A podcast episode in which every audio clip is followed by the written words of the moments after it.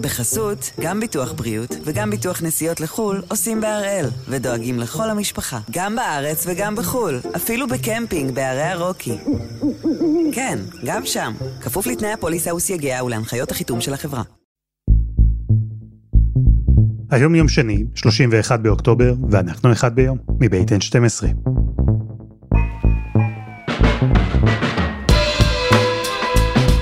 אני אלעד שמחה יופי, ואנחנו כאן כדי להבין טוב יותר מה קורה סביבנו, סיפור אחד ביום, כל יום.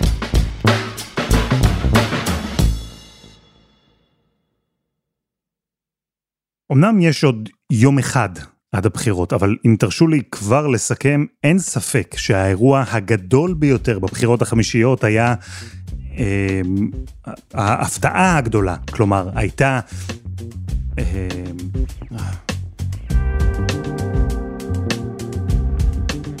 תראו, אני מקווה שזה לא רק אני, אבל אחרי חמש פעמים, לי לפחות יש תחושה שכבר אי אפשר להפתיע, שגם מערכת הבחירות הזאת תתנהל באותו אופן, עם שינויים מינוריים בשמות, אולי במספרים, אבל היינו כבר בסרט הזה יותר מפעם אחת. ולא, אני ממש לא מתכוון להגיד לכם שהפעם זה יהיה אחרת, הפעם זה דרמטי, אלו בחירות גורליות. לא. אבל כן ננסה בעזרת עמית סגל, להבין אם בעצם תם עידן ההפתעות הפוליטיות. אם אחרי חמש מערכות בחירות ברצף, אולי, בדרך לשישית, אם אותנו, הישראלים, כבר אי אפשר להפתיע.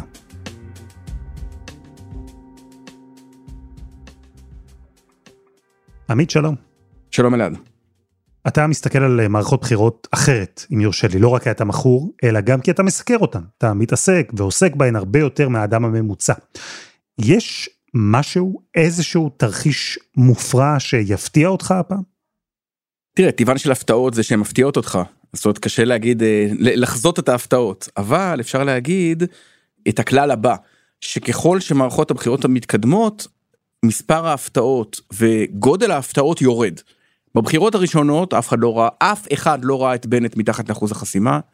אה, מעטים ראו את פייגלין מתחת לאחוז החסימה, אף אחד לא חזה 35 מנדטים לליכוד ולגנץ, ובוודאי שזה כבר לא קשור להפתעת בחירות, אבל אה, אה, לא יותר מדי ראו את זה שליברמן לוקח את כולם לעוד בחירות. לאחר מכן כבר ההפתעות הלכו וקטנו, אז בסבב ב' זה באמת הזינוק של הערבים וה... ירידה יותר משמעותית של הליכוד, בסבב ג' זה הזינוק של הליכוד, והזינוק עוד יותר גדול של הערבים. בסבב ד' זה כבר מתחיל להיות הפתעה לא מפתיעה של ההתרסקות של בנט וסער, דבר די אופייני למפלגות אווירה, ובעצם, אתה יודע, פעם היה לי כלל שאמר שכל בחירות יש הפתעה אחת גדולה ושתיים קטנות. ובבחירות האחרונות לא כל כך היה כבר. במובן הזה, שלא יפתיע אותך אם לא תהיה הפתעה. אבל uh, אני כן מרגיש שאנחנו צריכים לבסס כבר בשלב הזה מושג יסוד. כשאתה מדבר על הפתעת בחירות, מה זה כולל? בעצם יש שני סוגים. אירוע אחד, אה, הפתעת אוקטובר, אה, קודם כל נגיד איך זה נולד. הביטוי הפתעת אוקטובר הוא ביטוי אמריקני שאומר, הרי הבחירות בארצות הברית תמיד ביום שלישי הראשון של חודש נובמבר, שתמיד בחודש אוקטובר יקרה משהו לא צפוי שיטרוף את הקלפים.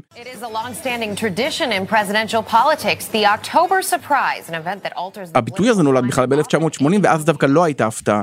ג'ורג' בוש האבא, שהיה אז המועמד לסגן הנשיא של רונלד רייגן, היה אז משבר בני ערובה באיראן, הזהיר מהפתעת אוקטובר שבה קרטר יתזמן את זה שהשבויים יחזרו הביתה וזה בעצם ייתן אה, התרוממות רוח וייתן לו את הבחירות.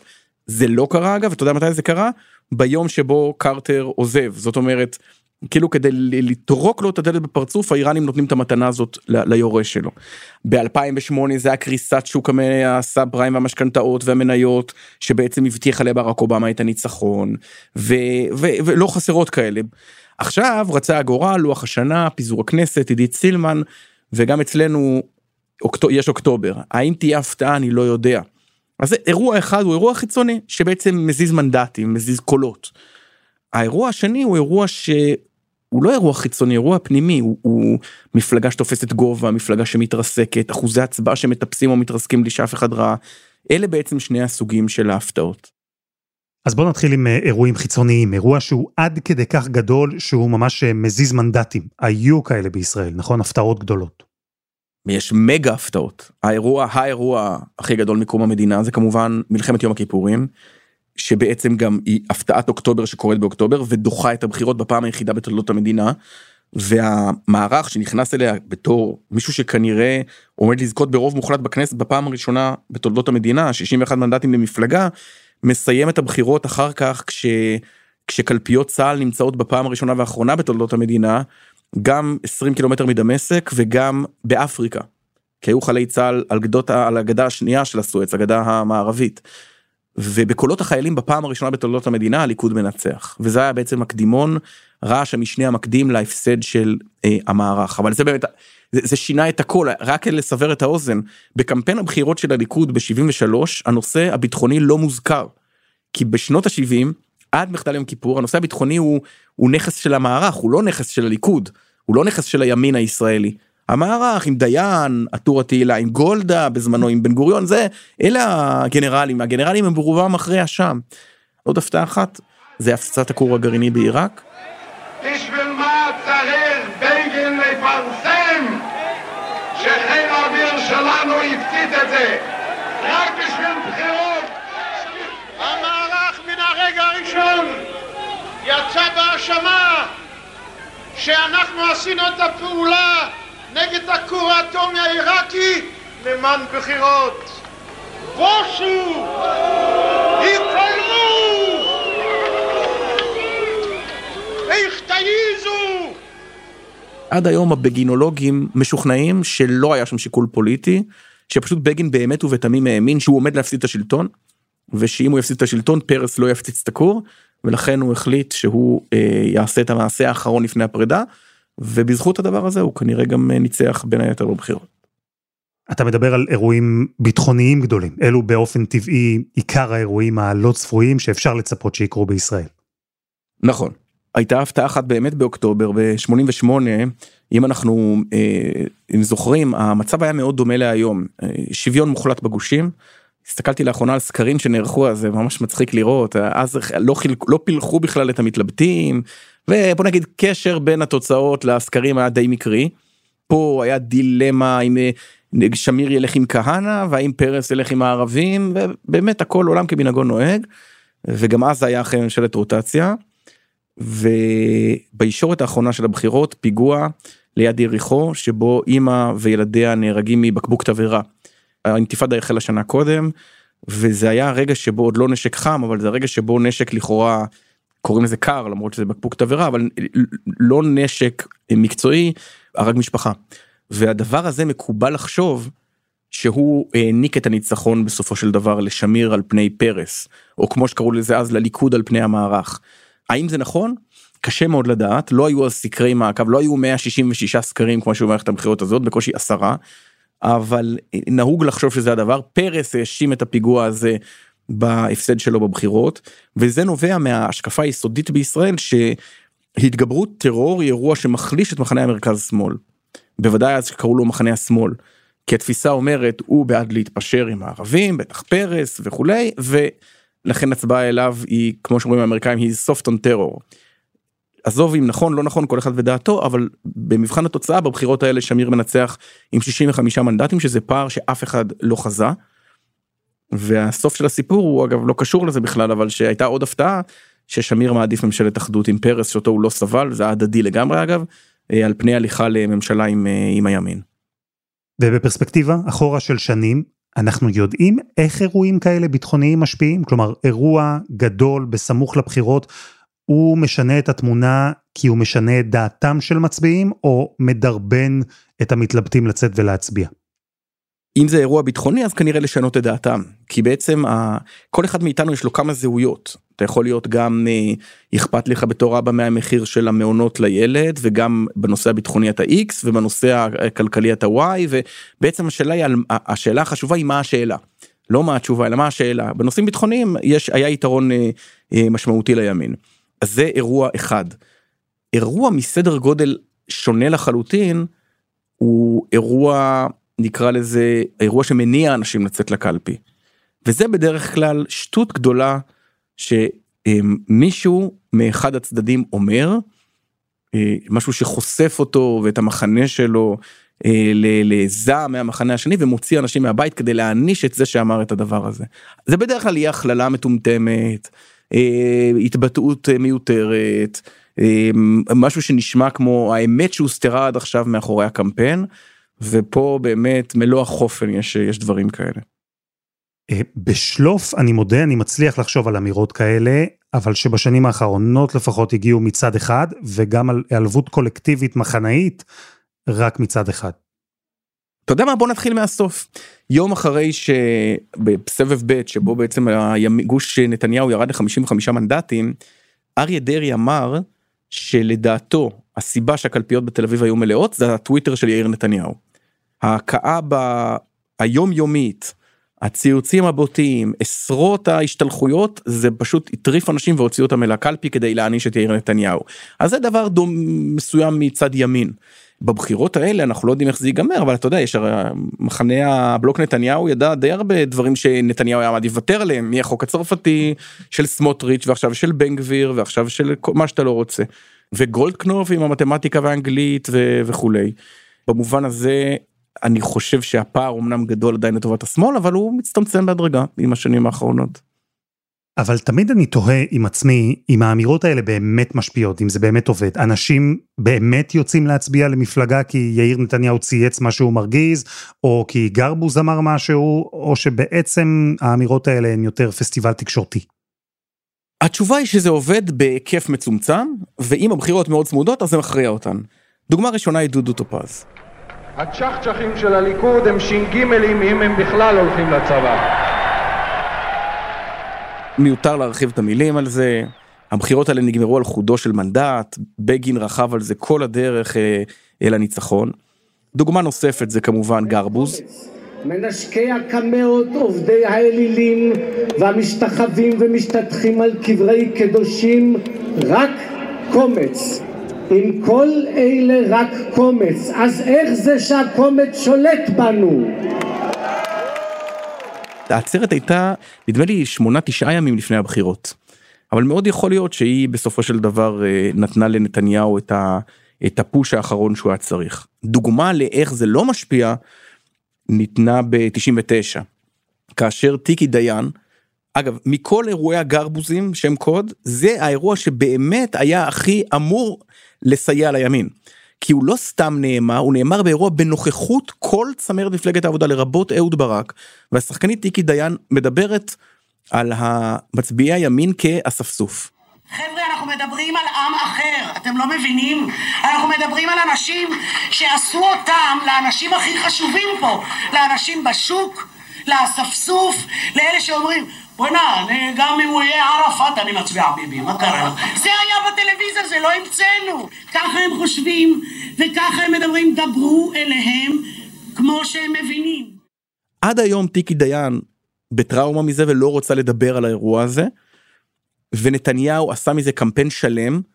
עכשיו יכול להיות שזה יעזור לו חצי אחוז אבל הוא הפסיד ממילא בפער כל כך גדול של 12 אחוז שכנראה שום דבר שום התבטאות שום שטות שום הקלטת סתר לא הייתה עוזרת לו בבחירות ההם אז אז אתה יודע אם אתה מסתכל על זה בהקשר הזה בחירות 2022 הן בהחלט מועדות לאיזה התפתחות כזאת של הרגע האחרון. אני משאיר כאן איזה פתח קטן לספק כי אולי בדיעבד אפשר לומר שאמירה כזו או אחרת הפתעה כזו או אחרת שינתה את כל התמונה אבל הרי לפוליטיקאים תמיד יהיה נוח יותר להאשים אה, איזה גרבוס, שם קוד, כן? מאשר לקחת אחריות בעצמם. נכון.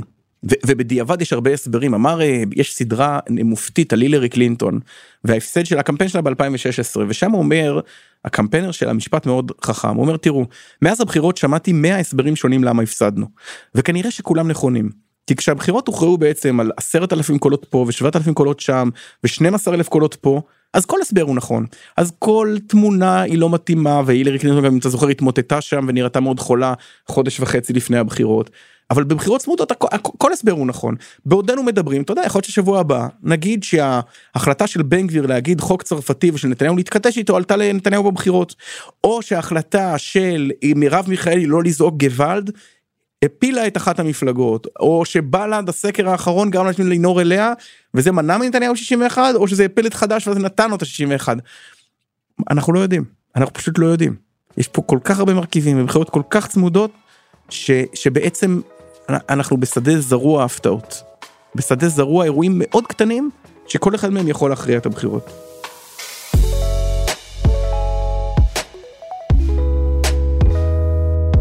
חסות אחת וממש מיד חוזרים.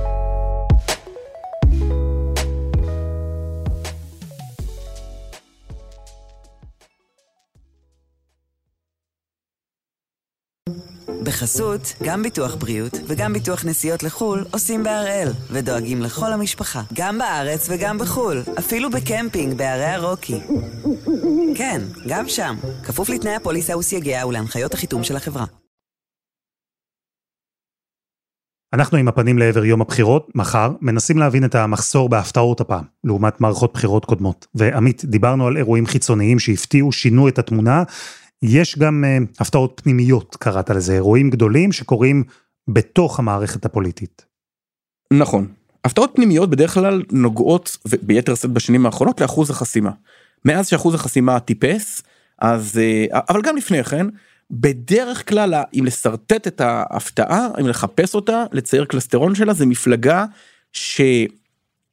אחד משניים, או מפלגה שכולם חשבו שהיא עוברת את אחוז החסימה ולא עברה, או מפלגה שהייתה ממש קטנה ומזנקת בכוח שלה. הדוגמאות הראשונות הן מאוד מוכרות, יש לך את התחייה ב-92, שאף אחד לא ראה את זה בה שהיא לא עוברת, ואלה היו הקולות המכריעים. הימין קיבל באותן בחירות יותר קולות, כנראה הבחירות היו נגמרות 60-60, אבל הוא נפל מתחת לאחוז החסימה וזה נגמר 61-59 לרבין, ובאמת ההיסטוריה של מדינת ישראל השתנתה לתמיד. דוגמאות יותר מוכרות מהעבר הקרוב זה כמובן אה, בנט ושקד שלא עוברים את אחוז החסימה, פייגלין ושריפת קולות אדירה של 250 אלף קולות אה, שבעצם עולה לנתניהו באובדן הניצחון. זה ז'אנר אחד. הז'אנר השני הוא מפלגות ש... שאף אחד לא רואה את הזינוק שלהם. צומת ב-92 אף אחד לא האמין שתגיע לשמונה מנדטים. היום זה נשמע קצת שמונה מנדטים אבל אז זה היה המון בעולם דו גושי של 40 מנדטים לכל מפלגה פתאום מפלגה שמגיעה לשמונה זה המון. ישראל בעלייה, מפתיעה פעמיים עם שבעה ושישה, ישראל ביתנו עם ארבעה מנדטים בעד 99, גמלאים זה כמובן הקלישה הכי גדולה. צריך פה לגמלאים. כולנו באחד מצביעים פה לגמלאים. שהיו על שני מנדטים בשני סקרים ופתאום עברו עם שבעה. וכמובן אה, יאיר לפיד ומפלגתו שהפתיעו בבחירות הראשונות בשל יש עתיד ועם 19 מנדטים שלא נצפו באף סקר. מה מאפשר הפתעות כאלה? באיזו סביבה הן צומחות? שני תנאים. הפתעות מסוג לפיד והגמלאים נובעות ממאיסה בשיטה הדו-גושית. הגמלאים, אריה אלדד היה אז חבר כנסת, ואם אתה זוכר, מערכת הבחירות התנהלה על תוכניתו של אולמרט להתכנסות מיהודה ושומרון, וכולם אמרו זאת הכרעה דרמטית, ואז אריה אלדד אמר שבמשאל העם הגדול, התכנסות כן או לא, העם הכריע הגמלאים. זאת אומרת, העם אמר, עזבו אותי מהשטויות האלה, זה לא מעניין אותי, אני מחפש נושאים אחרים. אז זה מסוג אחד. הדבר השני, זה כבר בתוך הגוש, זה אנשים שאומרים, תראו, אני אתן את הקול שלי פה, אבל הוא, אני רוצה לחזק איזה זרם בתוך הגוש. ואם אתה שואל אותי מה יכול להיות ההפתעה, זינוק דרמטי של בן גביר, עוד מעבר לזינוק המטורף של סמוטריץ' ובן גביר היום, יכול להיות העניין הזה שאנשים אומרים בסדר אני מצביע לגוש הימין הבנתי את הפורמט של הגוש אל תבלבלו לי את המוח זה זה. ההפתעות מהסוג השני של מפלגות שלא עוברות הם בדיוק אותו דבר רק הפוך של אנשים שרצים לחזק את המפלגה הגדולה ואז מפילים את המפלגות הקטנות זה מה שקרה לבנט שקד פייגלין בן גביר מה שכמעט קרה לבל"ד ולמרץ מה שאולי יקרה עכשיו לחד"ש ובל"ד ואולי רע"מ ואולי מרץ ואולי העבודה. ולכן אני אומר שההפתעות אפילו לכאורה לא כך מפתיעות אתה מבין. יכול להיות שיש יותר מדי סקרים, שהיום הכל אה, מנותח ומסוכר, אולי כבר אי אפשר באמת להפתיע אותנו עם אה, מגמות פנימיות כאלה? לא בטוח, זה בעיקר העובדה שכולם מגיעים לאותם נתונים. תראה, בסבב א', היה פער אדיר בין מכוני הסקרים. היה גוש אחד שקיבל בסקר אחד 60, ובערוץ אחרי 65, ובאחר 58. היום כל הוויכוח הגדול הוא אם זה 60 או 61. זה כל האירוע, כל הבחירות, היינו ב-59 או 60, עכשיו זה 60 או 61. זה, זה לא, זה, אני לא חושב שזה בגלל הסקרים, אלא הסקרים משקפים סטגנציה מוחלטת. אוקיי, אז לא הסקרים, סטגנציה, ולמה יש סטגנציה? חמש מערכות בחירות. כלומר זה רק הרפטטיביות של הבחירות, לא משהו אחר עמוק יותר? אתה מתלבט, מגיע למלון, בסדר? בבופה. ביום הראשון ארוחת בוקר יש 40 מנות, אתה אומר וואי אני אעשה את היוגורט תות ואת הוואפל הבלגי ואת הלחם וביום השני אתה אומר אתה יודע הפעם אני אנסה אלך על הקרואסון וזה אבל ביום הרביעי אתה כבר ננעל על זה ועד סוף החופשה גם תהיה חודש. אני מדבר מניסיון אישי אתה אוכל אותו דבר אתה אוכל את הביצה הקשה אתה אוכל שותה מיץ אתה עושה זה ואתה לא מסתכל על כל היתר. זה לדעתי מה שקורה בבחירות האלה.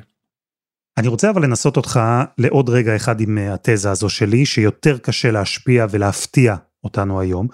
הרי היו כבר לאחרונה בחירות במגה אירוע חיצוני, בחירות במהלך הקורונה. נכון, זה לא מלחמה, זה לא אירוע ביטחוני, אבל שמע, זה חתיכת אירוע. והנה, גם הקורונה כמעט לא השפיעה על דפוסי ההצבעה של הישראלים, היא לא שינתה את תמונת המנדטים. קודם כל יכול להיות. שתיים, השפעת הקורונה היא לא נמדדה כל כך בקלפי, זה נכון. הבוחר בעצם, בבוקר שאחרי הבחירות מה שהסתבר זה שישראל החלימה מהקורונה אבל לא מהשיתוק. אה, זה כן השפיע מאוד, לדעתי, על, על הקמת הממשלה הנוכחית. זאת אומרת, היקום היחיד שבו רע"מ וליברמן ומרץ ובנט יכלו לשבת יחדיו, היה יקום, גם אם הם לא סיפרו את זה לעצמם, יקום פוסט קורונה.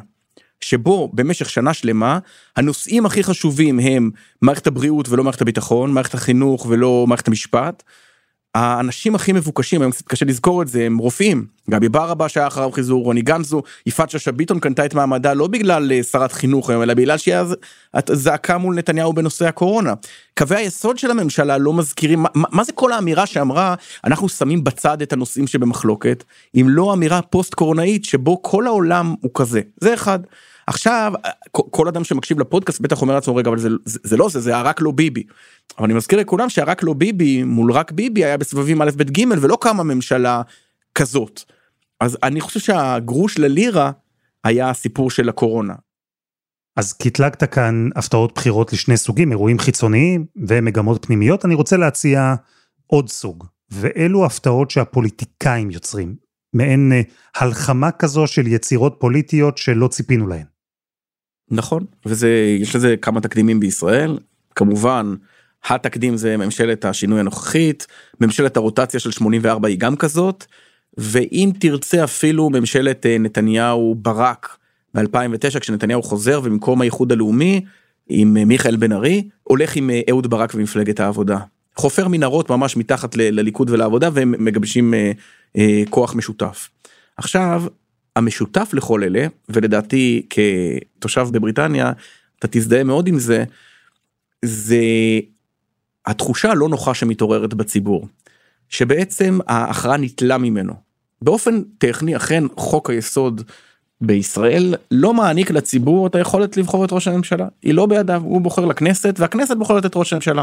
ותמיד הסתכלנו על זה כמו איזה מין איזה פרט טריוויה כזה כן כאילו המלכה תטיל וטו על חוק כן אבל יש לה יש לה את היכולת אבל היא לא עושה את זה אף פעם ובאמת זה קרה. ויש תחושת חוסר נוחות חלק אומרים ההורים מה אותי חלק אומרים ההורים מה אותי רובם מתכוונים לאם הוא היה מרמה מישהו אחר היה מרמה מהצד השני היינו מחבקים אותו ויש דוג... לא חסרות דוגמאות. אבל התחושה הלא נוחה אני חושב שהיא מלווה בעיקר את הבריטים בימים אלה שאומרים רישי סונאק. הוא גם לא נבחר בבחירות כלליות והוא גם לא נבחר במפלגה השמרנית הוא בעצם ישבו כמה אנשים במה שקוראים באקדמיה בהקשר הזה חדרים אפופי עשן ולא בכיכרות וזה תמיד מעורר תחושה לא נוחה. זה יוצר קצת גירעון דמוקרטי. אבל יש, יש משבר דמוקרטי בעולם כולו. האמריקאים חוו אותו עם שיטת האלקטורים. הבריטים חווים אותו בימים אלה עם אה, ראש ממשלה שהפסיד למישהי שהפסידה לראש של חסה. הישראלים חוו אותו בשנה שעברה ואומנם חצי עם חווה אותו אבל החצי השני יכול לחוות אותו באותה מידה. וקודם לכן אותו אגף של מחנה השינוי חווה אותו כשהוא אמר רגע אבל אבל נתניהו לא נבחר אז איך הוא ממשיך פה למנות שרים את חצי ממשלה נתניהו החליף בממשלות מעבר חצי אמיר אוחנה סמוטריץ' אה, וכולי. ואת החלק הזה איך אומרים בפרק הבא. כנראה בסבירות לא מבוטלת הוא יבוא אלינו אחרי הבחירות ביום שלישי. רשמתי לעצמי, הפתעת הבחירות הפעם תגיע אולי אחרי הבחירות. עמית סגל, תודה. תודה אלעד.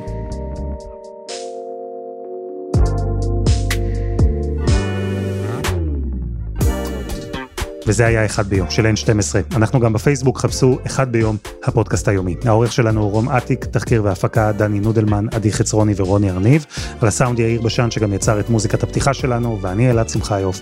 אנחנו נהיה כאן גם מחר.